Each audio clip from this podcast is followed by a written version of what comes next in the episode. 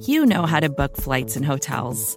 All you're missing is a tool to help you plan that unbelievable travel experience. That's why you need Viator. Book guided tours, excursions, and more in one place. There are over 300,000 travel experiences to choose from, so you can find something for everyone. And Viator offers free cancellation and 24 7 customer support for worry free travel. Download the Viator app now and use code Viator10 for 10% off your first booking in the app. Find travel experiences for you. Do more with Viator.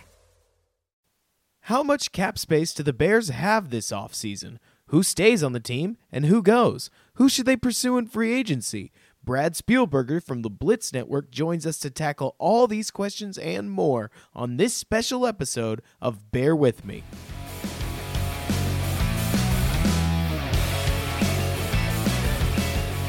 Hello and welcome to Bear With Me, a show that is all bears all the time. I'm your host, Robert Schmitz, and a proud partner with Windy City Gridiron's podcasting brand. We're committed to bringing you quality Bears content, whether they're in season or out. We've got a great show lined up for you today. Brad Spielberger, a cap expert who writes for the Blitz Network and OverTheCap.com, joins us for a Skype interview that dives into everything you could ever want to know or find out about Chicago's 2019 cap situation. Now, before we get into the interview, it's important for our own sake that I mention that we recorded this interview on January 13th before one notable team that you'll hear mention got eliminated from the playoffs. So, bear in mind, we didn't know yet. But, anyways, without further ado, let's go ahead and get into the interview. Hey, Brad, how are you doing? Good. How you doing? I'm doing well. So, how's your day been today? Good enough? Day's going well so far. Just uh, looking at some uh, Bears salary cap going forward for 2019.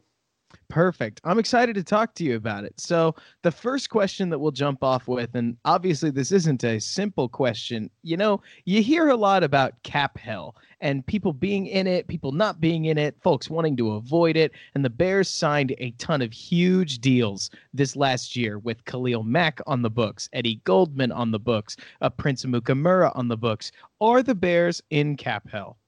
So, the Bears, I would not say are in cap hell. Uh, Ryan Pace did a great job of, you know, he came in with what he said was about a four year plan, and I think he's executed that pretty well. He's made sure all the free agents he signed, you know, many of which have not really worked out, were all on short term deals, and they've since left the team and have not, you know, brought dead money with them. We'll get into what dead money means. And so, no, the Bears are not in cap hell. Okay. What is cap hell? What does it look like? Sure. So cap hell can come in many different ways, shapes, and forms. Um, I think the number one way to find yourself in cap hell, and we have a couple examples this year, is when you carry a lot of dead money, which is what I just mentioned. Okay. So dead money is when you're paying players that are no longer on your roster. They're not contributing to your team. So, for example, this year, the Buffalo Bills had about $53 million in dead money. Holy they were moly. Pay- yeah, a lot. They were paying guys like Marcell Dareus, Cordy Glenn, Eric Wood, all eight million or more dollars this year on their salary cap, even though they were all on different teams in the league. Oh boy. So, I mean, you know, to cap hell, if you're spending 53 million out of a 177 million dollar salary cap on guys that aren't even playing for you, right off the bat, you're basically you have two thirds of a salary cap to work with, you know, to fill out a full 53 man roster. That's Mhm. cap hell. Okay. Yeah. Even with a young quarterback, they're still in that big of a bind. Goodness. I can't even imagine. So, in that case, before we get into a little bit more complicated, nitty gritty topics, let me ask the basic one How much cap space will the Chicago Bears have to work with in this offseason? Sure. So as it stands right now, the Bears have roughly $20 million in cap space. Um, although, you know, looking at it today, right off the bat, I think Dion Sims is pretty much a guarantee to get cut, which I will save the. Bears. yeah, I'm sure.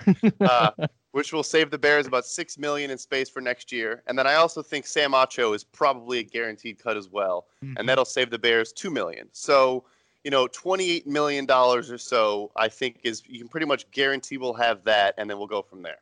yeah, Um, it, It sucks for Acho. I'll jump in uh, because he seems like a great dude. He's always been a solid pass rusher, and of course, the year that he gets hurt before the season starts, the Bears go on to have a phenomenal defense. It's it's it almost seems to me that his contract is just too big and happened to get hurt in the wrong year uh, for us to keep him.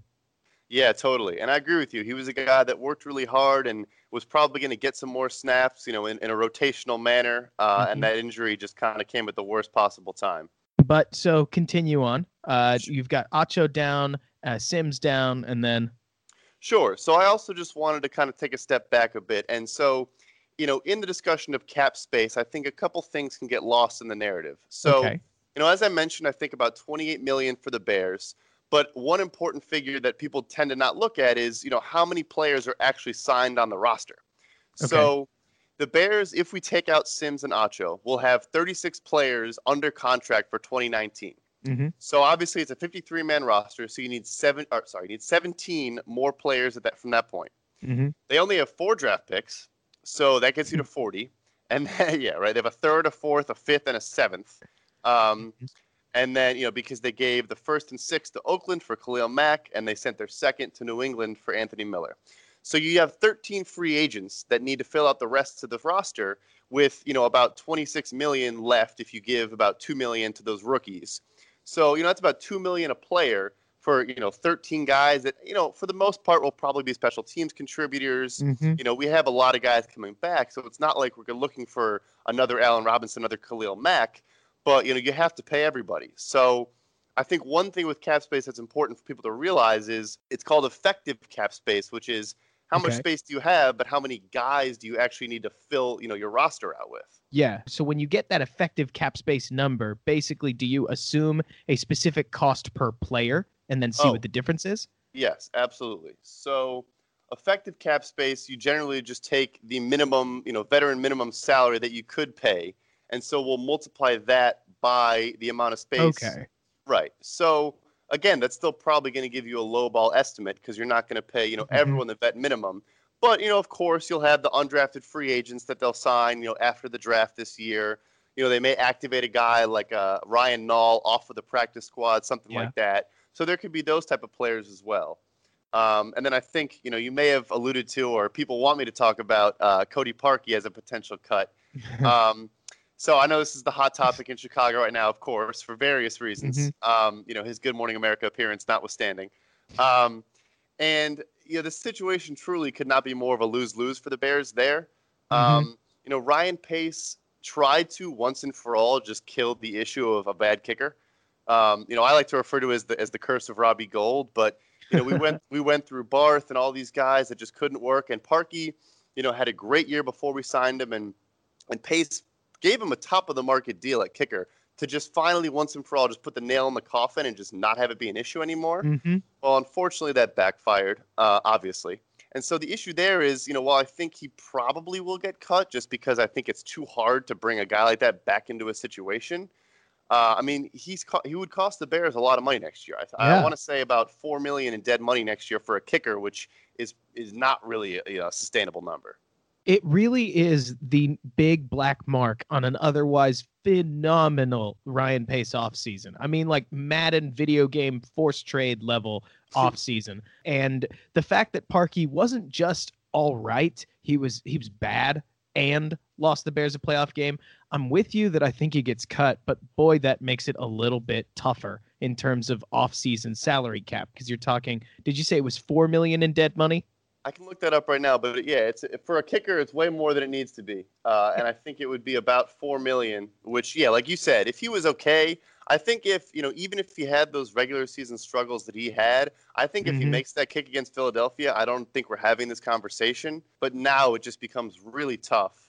Um, I mean, you're talking about a guy who was bottom 10 in both XP percentage and field goal percentage. It's not acceptable for a top of the market deal. And if he didn't have five million, four or five million dollars in dead money, this wouldn't even be a question of whether 100%. he was getting cut. Hundred percent. So it is five. I actually just looked it up. It is a little bit over five boy, oh million, oh which is which is a lot, right? And so, like you said, it wouldn't be a question at all. He probably would have already been cut at this point. Mm-hmm. Um, but that's going to be a really tough decision for Ryan Pace. Absolutely. Uh, do you think, from your Bears fan perspective, that it's worth it to commit upwards of two million dollars to a better kicker? I know everybody keeps whispering about Robbie Gould being on the market. I know people love to talk about it. Um, I mean, I guess you know, as we saw, you know, big games can come down to the little, you know, special teams plays and, and, and field mm-hmm. goals, and and I, I do believe this Bears team is not going anywhere in 2019.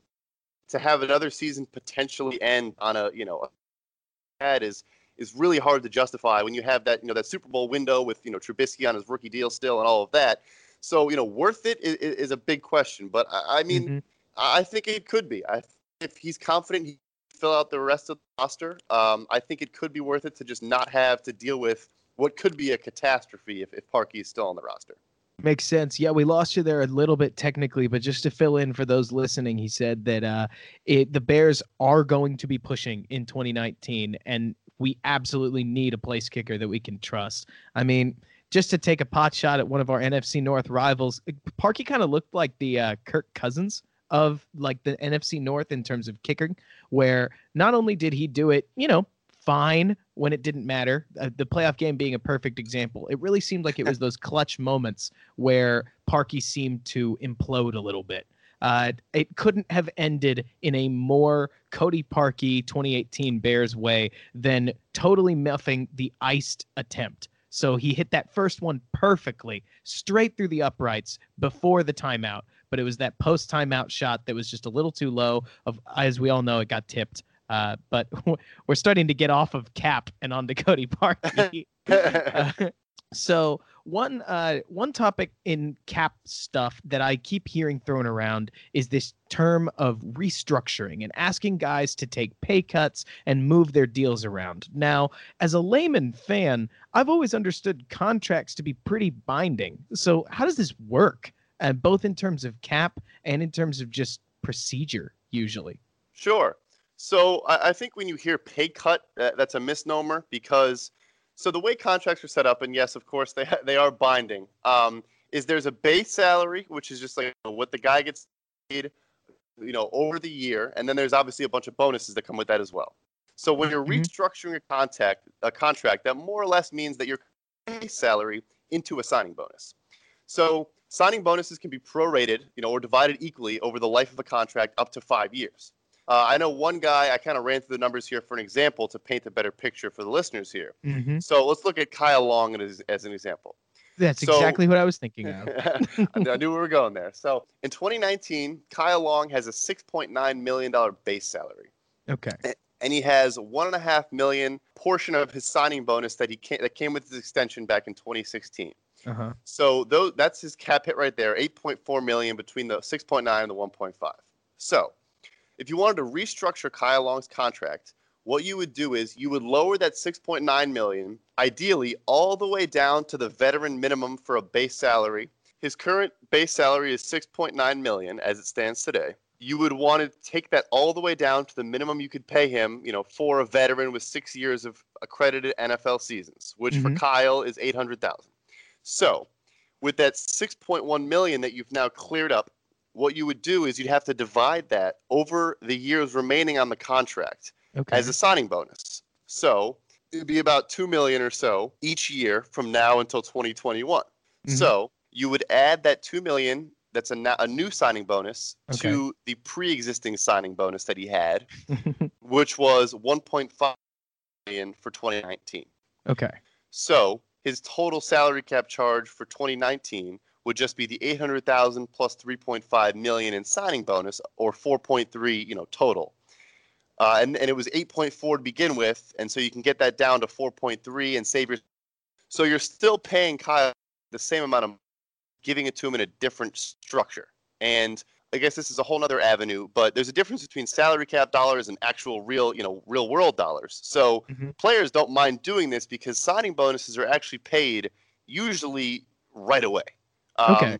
Depending on the size, they can you know, come out in installments, but still those installments would all be within the first year.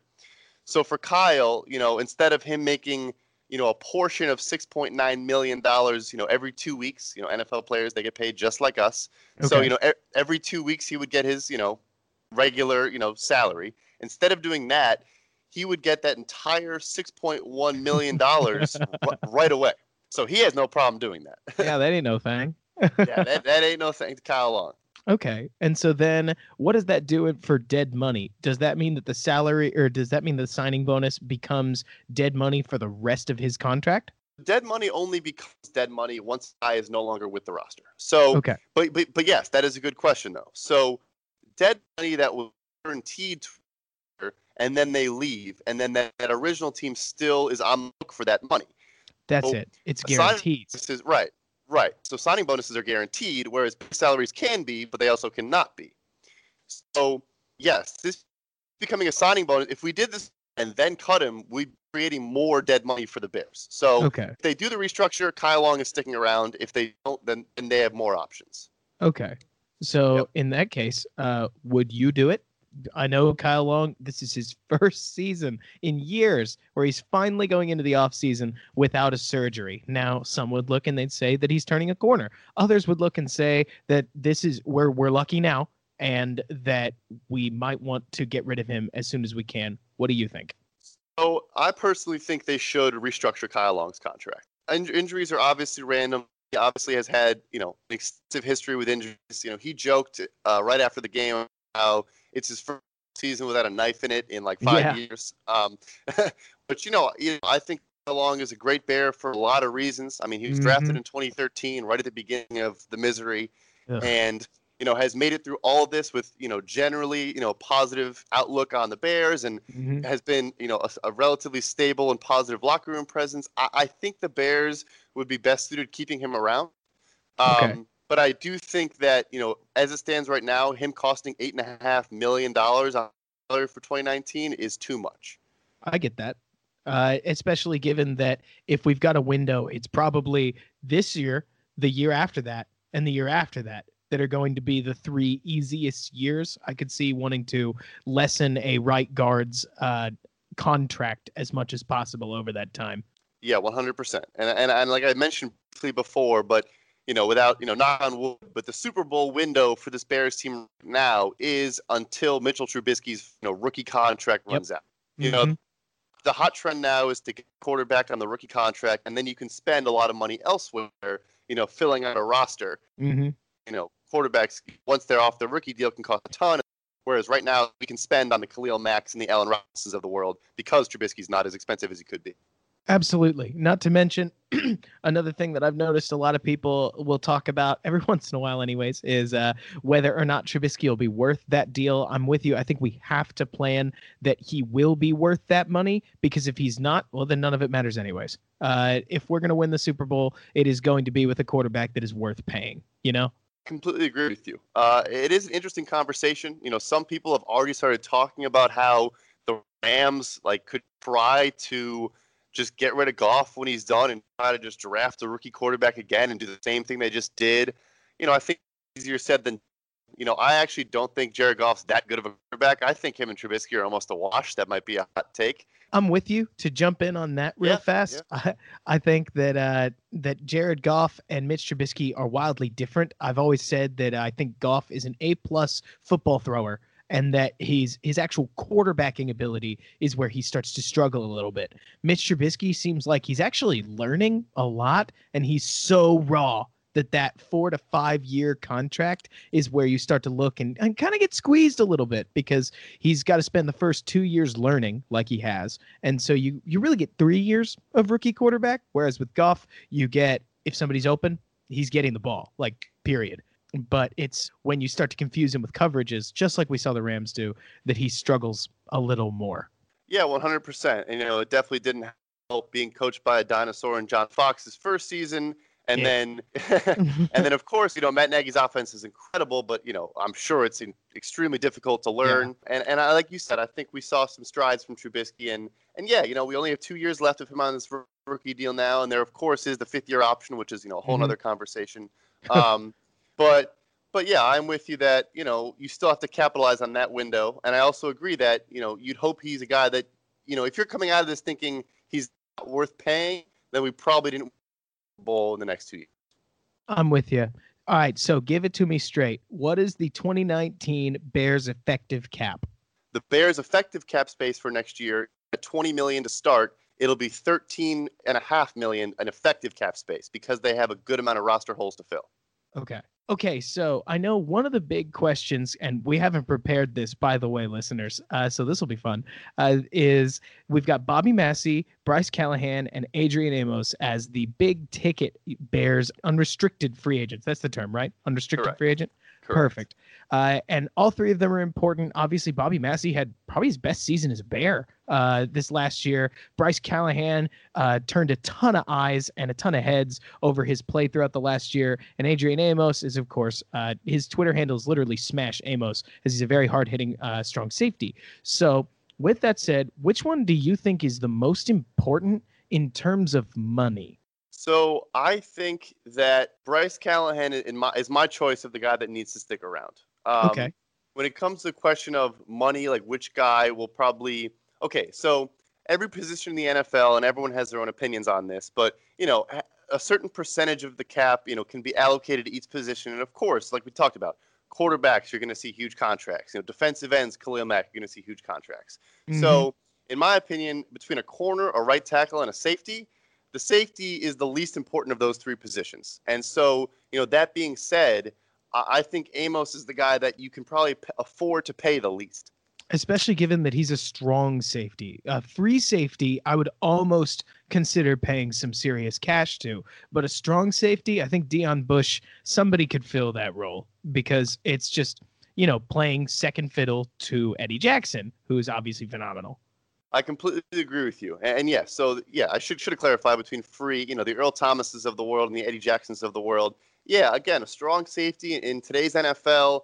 You know, like you said, his name is Smash Amos, which is cool and all, but you know, it also leads to you know unnecessary roughness penalties against Zach Ertz in a huge playoff game. So, oh, oh, I, I went there. So Yeah, exactly. In that case, you mentioned Callahan, and he he's really important. He obviously played his butt off throughout this season. Uh, my question to you, and because slot corner, they're basically paid like full time corners, right? They're actually not. Um, there's Ooh. a couple. There's a couple guys that have kind of what we call reset the market uh, in the slot corner position.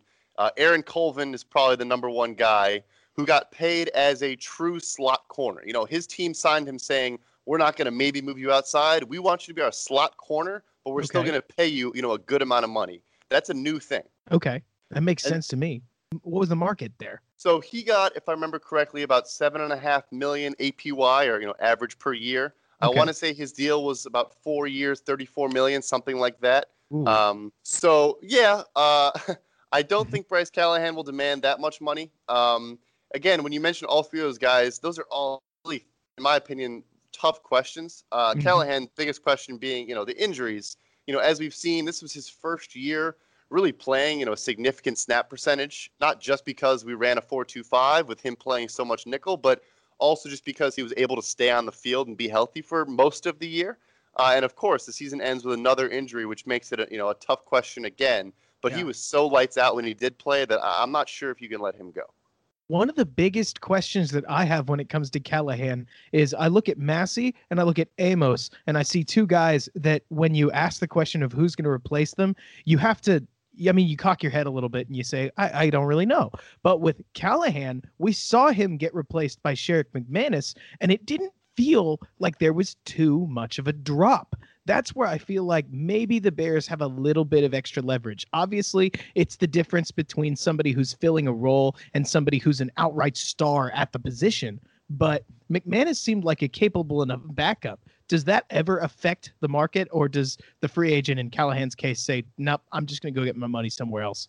Well, sure, it could certainly affect you know his negotiating or bargaining power with the Bears themselves. Um, although I actually would argue that I think Deon Bush did a better job filling in Adrian Am or well, I guess he replaced Eddie Jackson, but I think Deon Bush Yeah. would be would be less of a drop off from Adrian Amos than Sherrick McManus was from Bryce Callahan. Yeah, speaking Um, plainly, I, I actually want to recant what I said earlier because you're right. Uh, I think Bush Bush looked like a bad Eddie Jackson, but I think Bush could do Amos's job.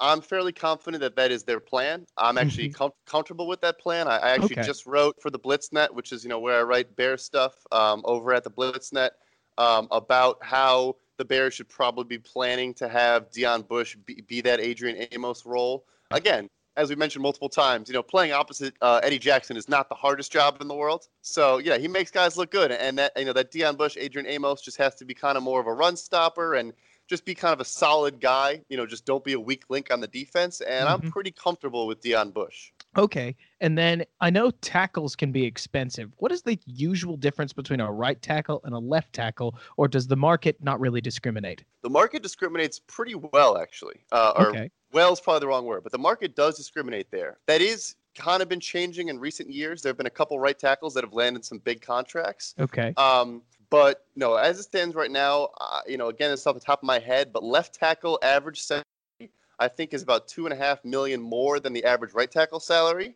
Okay. You know, again, there's obviously outliers. You know, you have those massive, massive, you know, Nate Solder type contracts to left tackles. But you know, even as us Bears fans realize, you know, defenses are now putting their best pass rusher on both sides. You know, Khalil Mack went up mm-hmm. against right tackles just as often as left tackles. Yeah. So you know the NFL is kind of responding to that, and so a, a premier blue chip, you know, Lane Johnson type right tackle can make you know 11, 12, you know, million dollars a year, which is you know top of the line left tackle money. Yeah, that makes sense to me. So when you think of money and in terms of inflated positions, so with right tackles getting paid more, if let's say that Rashad Coward, who I know is currently Harry Hiestand's favorite project, can come in and provide let's just ballpark it at about 80% of the value that Bobby Massie can. Do you think that it's worth re signing a player that's proven, like Bobby Massie, or taking a chance on the young guy? So, if you were to say 80% of Bobby Massie, uh, who this year was making, you know, six million, or he signed a three year deal with $6 million, mm-hmm. you know, mm-hmm. average per year. Coward, I'm guessing, you know, without looking at it, is on a rookie deal. Um, he is. Probably making, you know, $700,000, dollars. Mm-hmm. I, I, would say that's okay. Um, I actually differ from you. I do think Massie had a good year this year. He did, but I but I still don't think he's great. You know, I, I don't think that he's what you know six seven times worth what Rashad Coward could be worth. Um, oh. Uh, yeah, no, I agree there. It's important I clarify that when I say he did, he had a good year. I not an A plus. He just filled his role. Uh, is that yeah. is that six million dollars worth of filling his role? Well, that's a great question, isn't it? Right, right. And those are those are the questions that, that fortunately for you and I, you know, they're paying the big bucks to Ryan Pace to figure that stuff out. But yeah, exactly. Yeah. So, you know, I, I talked about this a bunch with the Rashad Coward, and it's not very common for guys to switch from defensive tackle to offensive line. Um, I am the biggest Harry Hiestand believer in the world. I, I, think, you know, I wrote this the other day. I think he was arguably the Bears' best 2018 offseason acquisition. That's how valuable I think he was mm-hmm. to this mm-hmm. team this year. So, you know, if he believes that Rashad Coward can, can fill that role and fill, you know, 80, 85% of Bobby Massie, I, I think they go ahead and do that. And, and like we said, you know, with all these different positions, you know, having different values, you know, right tackle is going up. In my opinion, why I think Callahan's the number one guy of the three is because the slot corner position is skyrocketing. Uh, okay. You know, and there's a couple reasons for that. You know, schematically, number one, I mean, you know, you look two, three years ago, even, and teams would not put their best wide receivers in the slot. It just wasn't mm-hmm. a thing. You no. had your stud, you had your studs on the outside, and you had a five foot eight, you know, speedster in the middle. Mm-hmm. That's not a thing anymore. I mean, Michael Thomas, you know, AJ Green are getting 20% of their snaps in the slot. You need a reliable slot corner, right? So you need a reliable slot corner in today's NFL to go up against those guys. So I think that is a position where, you know, as I mentioned, there's been a couple guys, you know, Nickell Robey-Coleman, Aaron Colvin, that have gotten, you know, slot corner deals. I think we're going to see more and more guys that get paid as true slot corners. And I think mm-hmm. Callahan could be one of those guys. That makes sense to me. I mean, just to pick something out for those of you listening, Prince Amukamara would make a terrible slot corner with the way that he plays. Like putting hands on guys, he he makes sense on the outside and he doesn't make sense on the inside. And so based on what you're saying about the market, it definitely sounds like and you're making me a believer that the Bears need to get Callahan under contract so that that contract can't inflate as the market inflates because uh, that's kind of what you're talking about, right? If the Bears could get him for, I don't know, let's say six million for four years, that uh, where maybe two and a half of those years are guaranteed, that'd obviously be pretty hefty. But that if the market suddenly balloons and now slot corners are being paid nine million dollars, Callahan's deal looks even cheaper by retrospect, right? Yep, yep, one hundred percent. And I think that you know, again, it's not you know, no one roots for injuries, and you know, it's unfortunate to see Callahan go down like that. But you know, that will bring his and and actually that number you threw out there about four years, six million is kind of in the ballpark of what I think they should offer him. uh, and I think is a fair offer. And you know, end of the day, he's an undrafted free agent. Um, you know, he's been with Bears his whole career, and you know, hasn't had a ton of playing time as I until this season. He finally broke through and played about 87, 88% of the snaps mm-hmm. this year on defense. That number was around the 50s the last couple years. So, yeah, that is a smart as well. That, yes, you know, that might balloon after. So, if you can lock him in now, you know, and then his deal could look like a steal, you know, in two years from now. Exactly. I mean, just to your point, even and to build further on this idea that there are uh, huge, phenomenal receivers uh, that play in the slot. I know Brandon Marshall used to take time in the slot, like of all people, Brandon Marshall in the slot uh, for the Bears. And then on the Browns, it seems like Jarvis Landry is working primarily out of the slot, right? Like, are some folks elite wide receivers, like their number one guys, primarily becoming slot guys? Yeah, so I think that we are seeing that. And, you know, Jarvis Landry is a guy that got paid, you know, another thing, he got paid wide receiver money, you know, as mm-hmm. a true slot wide receiver, which is also, you know, somewhat of a new thing. Um, but yeah, I mean, I don't see why that can't be a problem, you know, why that can't happen. And then you also added on top of receivers, you know, guys like the Travis Kelces and the Zach Ertz's of the world that are up in the slot. They're not on the end of the line. They're basically slot receivers for, you know, a bunch of snaps. So, mm-hmm. yeah, that position, that slot corner position to have a lot of responsibility going forward. Okay. And frankly, that adds a little bit of context as to part of why Trey Burton gets paid the money he is. Or it, would it make sense if I said that Trey Burton is getting some combination of common tight end money and common wide receiver money, and that's how you get to that big number he's at? Yeah, I think it would be fair to say that. I, I think that, you know, again, we've said this a couple times now, but the tight end is another that I think – that you know is, is on the cusp of exploding. You know, okay. Rob Rob Gronkowski changed the position for you know I'm sure there's guys before and people will take issue with that, but you know Rob Gronkowski in my opinion is probably the greatest tight end of all time, and you know it's not out of the question. yeah, I, I, yeah, I don't think it's I think it's arguable. People might have their opinions. I don't think that's arguable, but you know the Travis Kelce, Zach Ertz, these these guys.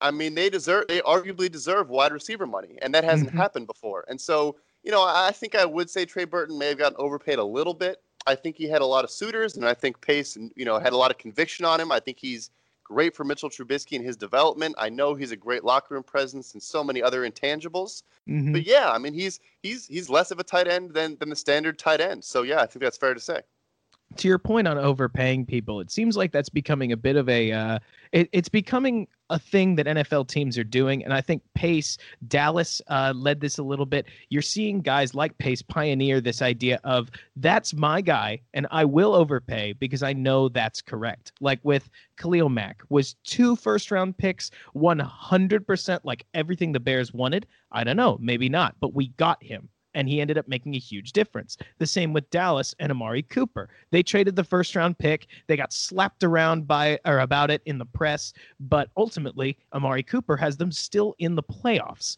Uh, so, what do you think in terms of overpaying? Is that something that has always been happening? Is something that's sort of new? What do you think? Yeah, I mean, I think you can look at every single decision a GM makes and critique it if you'd like. And you know, of course, hindsight's always twenty twenty. So I'm a big proponent of you can only judge, you know, a draft pick or a signing, you know, when it happens in the moment. So, mm-hmm. you know, I think Ryan Pace is a guy that when he has his conviction on someone and he says, you know, this is the guy I want, I think he's going to be a huge contributor. You know, I like the man he is off the field as well. He's not afraid to give a little bit of extra money to that guy. And I mean, he got for Allen Robinson, which I never steal, but now looks like a fine deal, if not a bit of a underpay already. Uh, Burton, you know, we'll see. Khalil Mack uh, is a situation that is almost incomparable. Um, that doesn't that frankly does not happen. It doesn't um, happen. And so I think that uh, I mean I don't see how you don't make that decision. If you have the potential to get the best you know pass rusher in the NFL in the middle of his prime, who's mm-hmm. hungry as hungry as can be, you know, to be on a contending team and and you know the type of guy, you know, they stay I hear him talk about all the time in, in Oakland. He was, you know, first guy in, last guy out, hardest working guy there, you know, pushed all of his teammates just a great guy. I mean, how do you not go after that guy uh, if you can? You know, because those guys don't come around very often. Totally agree. Uh, and so looking at that, it seems like Pace is definitely, I mean, he's got his convictions. He's making uh, the moves that we would hope that he makes. If you were going to make your ultimate prediction on the three guys we've talked about Adrian Amos, Bryce Callahan, Bobby Massie, who stays, who goes? You've hinted at it a little bit, but what what would you say is your final prediction? Sure. My final prediction would be we see Callahan and we see Massie and Amos headed elsewhere. Okay. Makes sense to me. So then moving into, we'll call it kind of the second tier of Bears that are leaving this year. Uh, the ones that I've seen that I that stick out the most uh, are Aaron Lynch, Pat O'Donnell, uh, Ben Brock- Braunecker. I always get that name wrong. Braunecker uh, is a restricted free agent. Isaiah Irving is an ERFA. Uh, Benny Cunningham will be leaving, and then Rashad Coward is another ERFA. Before we get into it a little bit, what is a restricted free agent versus an uh, exclusive rights restricted free agent? Sure. So a restricted free agent is a guy that has you know three accrued seasons in the NFL, okay. and the basically he is allowed to hear from other teams, but the original team, you know, in this case the Bears, has the right of first refusal, or basically to match offer that somebody else puts out there. Okay. So you know, if you if you look last year with like Cameron Meredith, for example, okay. he was a restricted right. He was a restricted free agent. The Saints made an offer. We, you know, the Bears put a tender on him, which is another conversation. Um, and so you put tenders on restricted free agents, and then someone else in the league can just offer him a contract, and then the Bears had the right to either match the Saints deal or not. And, and you know, thankfully they did. They chose not to. Yeah, that was really gutsy. It really was, and, and I think that you know Ryan Pace never seems to get credit for the good decisions, and we hear all about the bad decisions. But that again, you know, Cam Meredith was a great bear, great story, mm-hmm. but I mean, he could not have been more right on that decision. Seriously, I mean, that was something that uh, Saints fan friends of mine have just texted me occasionally, like, "Dude, who even is this guy?" And I'm like, "A shell of himself." I that I never saw that coming. Never saw that coming. That he would go from being a fairly productive receiver to basically invisible. 100%. And I actually live down in New Orleans now. I go to school here. And, and so I had all my friends kind of getting in my face, like, you know, we just stole the stud receiver from you guys. He's going to be so good. And I remember, you know, saying, you know what? I did love, you know, Cameron Meredith as a bear, but I mean, clearly that injury was was bad. And I think mm-hmm. Pace realized that. And, and again, he was another guy that was an undrafted free agent that kind of, you know, worked really hard to get to where he was. But, I mean, yeah, like you know, he did get hurt this year, so you know I don't want to you know knock him for that. But no. before that, he wasn't even making the 46 man active roster before mm-hmm. that. I mean, he was not getting playing time when he was healthy. Yeah, exactly. So, what is an exclusive rights free agent? Sure. So, an exclusive rights free agent is a player with less than two accrued seasons, and they're still the exclusive property of their you know the team currently on.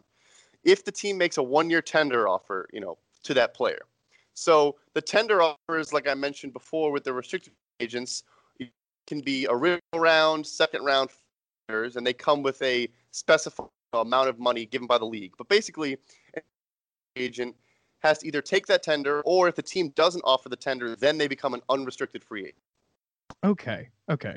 So there's every chance that Rashad Coward and Ben Braunecker are back. Or well, it's actually Coward and Isaiah Irving, but they're probably back because yeah, of... they'll probably be back, and, and the team will probably put a you know a low low round tender on them, uh, you know, which is a one year you know minimum salary, okay, and you know you know probably less than a million dollars by a good amount, um, and yeah, those guys will probably be back with the Bears next year.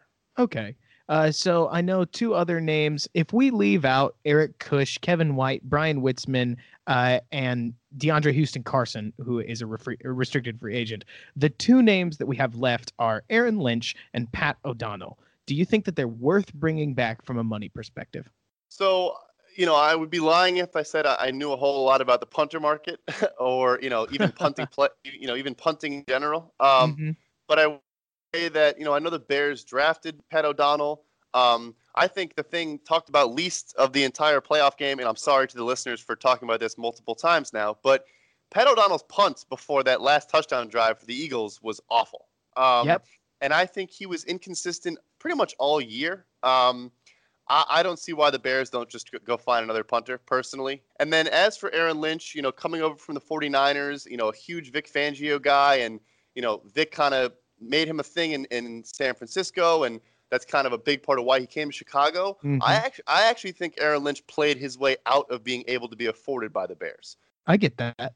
Uh, not only did he play his way out of it, but there's a serious uh, there's a serious question of whether the Bears defensive line, being that Aaron Lynch got the rare chance to line up next to Khalil Mack, next to Akiem Hicks, next to Eddie Goldman, next to Leonard Floyd, these guys that could make him look as good as he possibly could, uh, that makes me wonder if he's going to continue to be that guy on any other team or even our team. Yeah, I think that's definitely fair as well. Um, I, I do think that you know he oftentimes would come in rotationally, so he wasn't always out there with the studs, and I still Yeah. think he ma- he made some great plays. But He did. I'd, yeah, but I'd probably agree with you that you know he may have looked a little bit better than he actually is. Um, but I just think he's going to command you know a, a contract that might you know put him out of the price range the Bears can afford because he's not going to Mhm. start for us, of course. So Exactly. you know we can't be paying our third or fourth best pass rusher you know on the outside you know decent money, right? Yeah, it's it's really one of those where I only say that he may or may not have because I with one year you just don't know. Aaron Aaron Lynch has been, to my understanding, the definition of inconsistent. Where some seasons he's been kind of lousy, and other seasons he's been what we saw this last year. But I think you're right with how pass rushers are just. What is the market for pass rushers, by the way, uh, going into this 2019 offseason? So, I mean, pass rusher is basically the number two position behind quarterbacks in terms course. of, right. And so, I mean, there's some huge, you know, pass rushers coming up for contracts. You know, with Demarcus Lawrence coming off the tag in Ooh, boy. Dallas, he's about to get paid in the shade. You know, Frank Clark, I could be wrong on this. He might be able, he might be up for a tag, but if not, he's going to get paid. I think Dee Ford in Kansas City, another name, he's going to get paid. Uh, and those guys, you know, they're not going to hit Khalil Mack money, but you know, to go back to the beginning with Demarcus Lawrence, I mean, he's probably going to be coming into that room with the Cowboys asking for twenty million dollars a year. Probably. Um, yeah, you know, whether or not he gets that, you know, we'll see. But I mean, around eighteen to twenty, I don't see him taking anything less than that.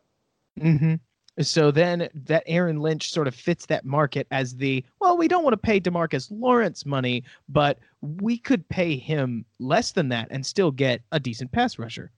Yeah, sure. And, and again, I don't know much about, you know, I think Aaron's a guy that's been, I think some injuries as well as maybe some other things going on. I don't want to be wrong on that and say something, but so, you know, stuff like that can, can affect the market. But, you know, all I was really saying when I think he might get priced out was, you know, if he, if he commands four or five million dollars a year on a deal, that's too much because the Bears are obviously paying Khalil Mack, you know, 21 or Mhm. 22 million dollars a year next year. You're going to have Floyd, who's going to get you know the fifth year option in 2020, and then he's going to be due to get paid, which I think he you know hopefully will earn. You know, again, another one of those guys. Hopefully he Mhm. deserves it. Yeah. Um, so I just don't think you know, like I talked about, with different positions commanding different you know amounts, you can't spend that much money on one position. Okay, now I'm a little more on your same page. What you're saying is that it's more that we can't pay him even the four or five over a few years if we're going to be able to afford some of the other folks that are going to come up for contract eventually. Right. You know, I think that this year, not think this year we had a good amount of money. Uh, sorry, a good amount of room to spend. Uh, he was brought in on a one-year, four million dollar deal, just under four million. And but again, though, like it was a one-year deal. Only you know, one point two five of that was guaranteed. You know, Vic Vic probably vouched for him, and we needed, and like we talked about, we needed that depth. I mean, he was signed pre Khalil Mack, so Yeah. at that you know at that point, yeah, right. So at that point, our pass rush was a giant question mark. He was Um, going to so- be paid like a bookend, like a cheap one, but he was paid like somebody who might start. Right, exactly. And so I think he had a pretty strong year. I don't think his injury was that serious. You know, obviously he couldn't play in the playoff game, but I think he's fine long term. So I think he could definitely go out and try to get a, a deal for you know maybe six, seven million dollars a year, which puts him way out of the Bears' price range. Yep. Uh, I'm also with you on Pat O'Donnell. Uh, for every time that he was able to, like we saw in the playoff game, perfect microcosm of who he is. He had a really, really bad punt in the same game that he had a punt very literally roll out of bounds on the half yard line.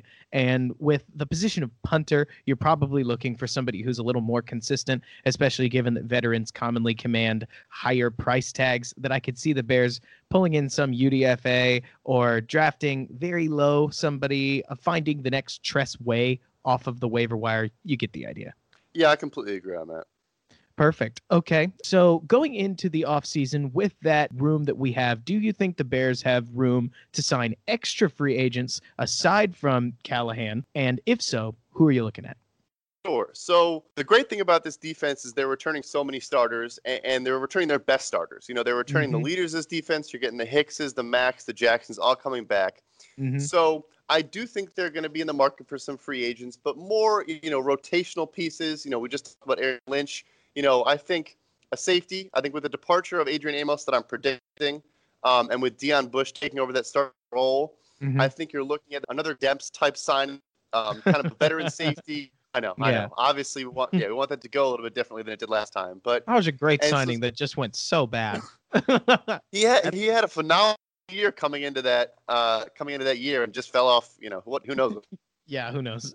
But yeah, so you know some guys that I also think I actually think the biggest weakness on this team was the special play and you know kicking Mhm. not you know not the kicking but also just you know punt coverage and, and returns were I mean Tarik was awesome on punts but our kick return was it has to be one of the worst in the league and then yeah just downing punts and coverage was just not great so some guys around the league that I've looked at uh, so some safeties you know a guy like Marcus Gilchrist who was on the Raiders this year probably more than they wanted him to. He's 30 years old now. He's on three different teams the last three years. Um, you know, they shipped off Obi Melifonwu uh, to the Patriots.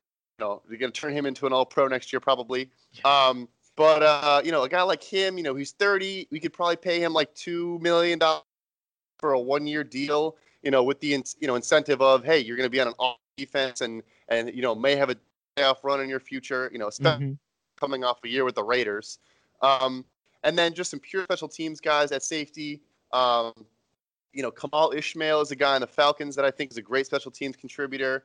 Um, an interesting guy named Jordan Richards, also on the Falcons, uh, played some safety this year and played a lot of special teams.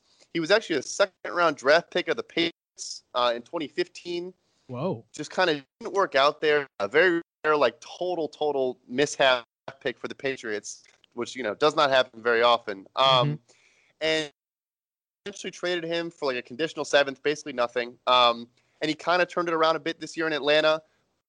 Have too much money going to the secondary already, so you know at, at that position safety, I would say you allocate you know, two, three million more dollars. You know, I wouldn't do much Okay. more than that. Moving on, I guess to right tackle. I, I, I think personally that Massie, unless he agrees to like a pay cut, which he might, um, Who knows? He's also a guy that's yeah, he's also a guy that's 30 years old at this point. As we said, he probably had his best year as a but I, I think he you know still is probably you know one of the weaker links on offensive line. So some guys looking for there. Uh, Patriots, LaAdrian Waddle could be an option. The Falcons have a pretty good backup right tackle, Ty Sambrailo. You know they're already paying what Ryan Schraeder uh, and Jake Matthews big big money to you know benchmark that offensive line, so they can't pay another tackle. Um, I think he's a swing guy. He could probably, you know, play on either side. Mhm. And then looking more at those older guys, uh, Jared Veldheer on the Broncos, uh, up there in age. He used, you know, he used to be one of the higher paid tackles. He you know, was a stud for a long time, but Mhm. kind of in his career now. Um, but would probably be an upgrade or maybe an even keel, you know, or a Bobby Massie. And then, you know, one that might sound crazy to some Bears fans, but maybe a Jordan Mills, you know, a former Bear. um, I know, I know that. Yeah, laughter was expected. It could um, work. It really hey, could. I, I mentioned this before, but I'm the biggest believer in Harry Hiestand, maybe on the planet. So I really think if you get him some guys that are, you know, you know they're going to work hard, they have the skills, they have the tools there, that he can make something happen. And, and the, the safeties I mentioned as well, you know, with the hiring of Chuck Pagano, you know, he's originally a secondary guy. I mean, I think that you have to hope that you give him some, you know, some clay and, and he'll mold it into something better than what it was, you know, in previous years. And we've seen Mhm. plenty of examples of, you know, a guy changes scenery and has, you know, a better year. So, Mhm. I, you know, I don't see that being a signing uh, really at any position. Um, but, you know, we agree 100% on slot corner, safety, and right tackle are probably the biggest pressing needs for the Bears.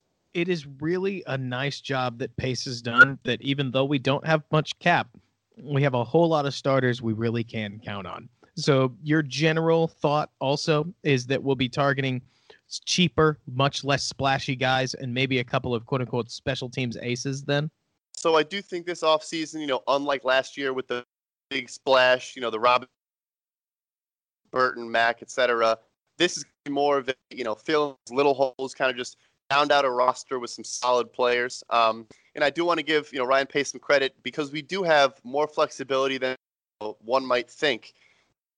those guys he signed in previous seasons. Smart to not, you know, guarantee any money, you know, in, in later years. So, you know, I Mhm. mentioned the Quintin Demps's, you know, a guy like Pernell McPhee, who I also think, you know, the injuries were miserable, but I think, you know, that's a whole nother conversation. But, you know, Yeah. all those guys, he didn't, you know, we're not getting affected by those guys now, wh- which is important. You know, and there's Mhm. teams around the league that are still paying players. You know, they signed a big free agent signings, and, and Ryan Pace did not do that. So we have some room, and, and I think that he will be smart about it. He has been. Heck yeah.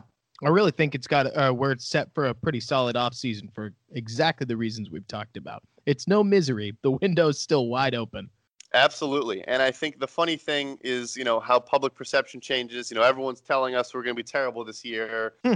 Oh, the window would there wouldn't be a window, and now the window's wide open. Mhm. And you know, I, I'm kind of hoping that you know we lost in a depressing fashion, just like the Saints. You know, in that collapse against Minnesota, that bizarre touchdown to uh, Stefon Diggs. Mhm. So I mean that that's that's the type of thing that can motivate a team over an entire offseason. And then you add in the fact that uh, I mean Mitchell Trubisky is not only learning an entire new playbook, but he is throwing to Allen Robinson, Taylor Gabriel, Trey Burton, and Anthony Miller, four guys he's never seen before. I mean, Mhm. there's there's so much reason for optimism that this team is going to take another step forward. I, I I'm personally a believer that the Fangio loss is not as huge as it's being made out to Obviously, a great coach, but I think Pagano is also a great coach. Um, so yeah, I think there's a lot of reason for optimism in Chicago. Heck yeah. So we're getting a little low on time, so I will ask you one last bonus question. Which of the Bears' NFC North rivals, all of whom have quarterbacks making pretty large sums of money, is in the worst contract situation and why? So I would have to say the Vikings are probably in the toughest contract situation right now of the uh, of the group. Although I will say, you know, I personally think that's one of the best run front offices in the entire NFL. I think the Danielle Hunter contract might be the be- one of the best contracts we've seen in a couple years. You know, of course, Adam Thielen is still getting paid pennies, which is kind of funny right now. Um, but they just have a lot of guys that are either getting paid big money or about to get paid big money. You know, they still have a lot of cheap guys in the defense that are not going to be cheap because they're you know they're good. I mean, so when you when you have the Kirk Cousins carrying that giant cap hit every year, like we talked about in the beginning with quarterbacks, you know, it's much harder to you know manipulate around that, and so they have to kind of get cheap and kind of be smart with it in other areas, and they have been, and that's why you know they were so good last year and and you know struggled this year, but you know I would have said this was kind of their window. It, um, it really looked like it.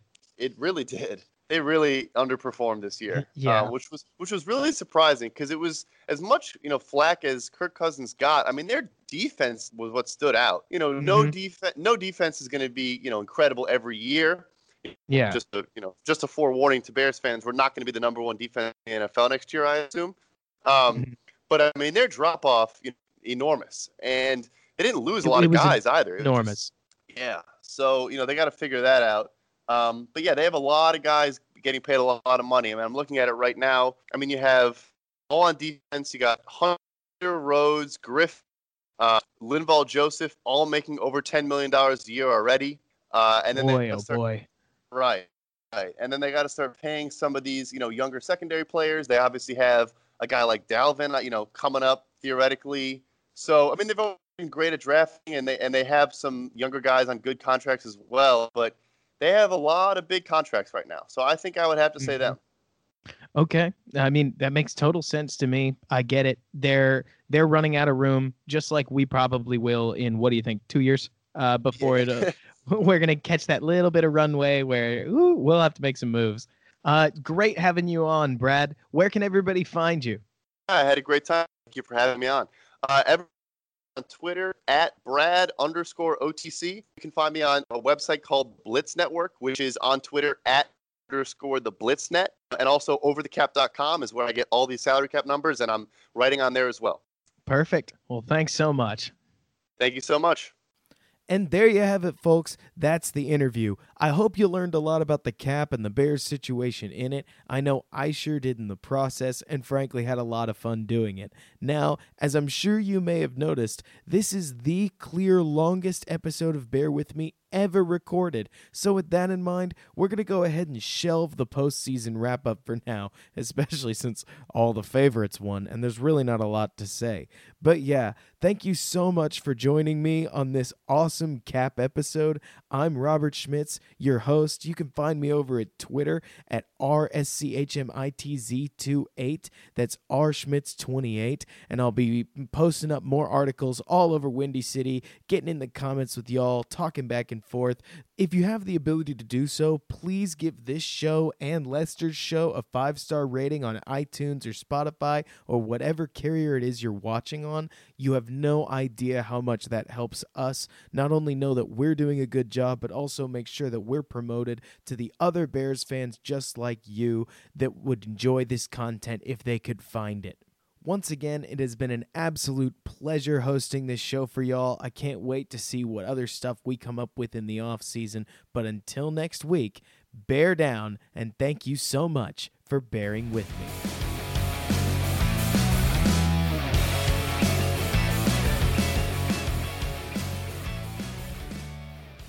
My name is Spencer Hall, My name is Jason Kirk. My name is Ryan Nanni. And when we combine, we form the, The Shutdown Fullcast. Voltron! I keep telling you, we're not Voltron. The Shutdown Fullcast is technically a college football podcast, but it's also a show about Lawn care disasters, Regional grocery stores we love. Tennessee Batman. homeowners associations, Bears and video games. I mean, there's also some actual football discussion, like about coaches having huge contracts, or coaches making terrible decisions, or coaches saying really stupid things. or the NCAA saying really stupid things. yeah, there's lots of stupid things in this big, dumb, beautiful sport, Sometimes we talk about football games. allegedly. If you want to take college football exactly as seriously as it deserves to be taken, come find us on Apple Podcasts, Spotify, or wherever else you listen to podcasts like this one. The Shutdown It's not Voltron.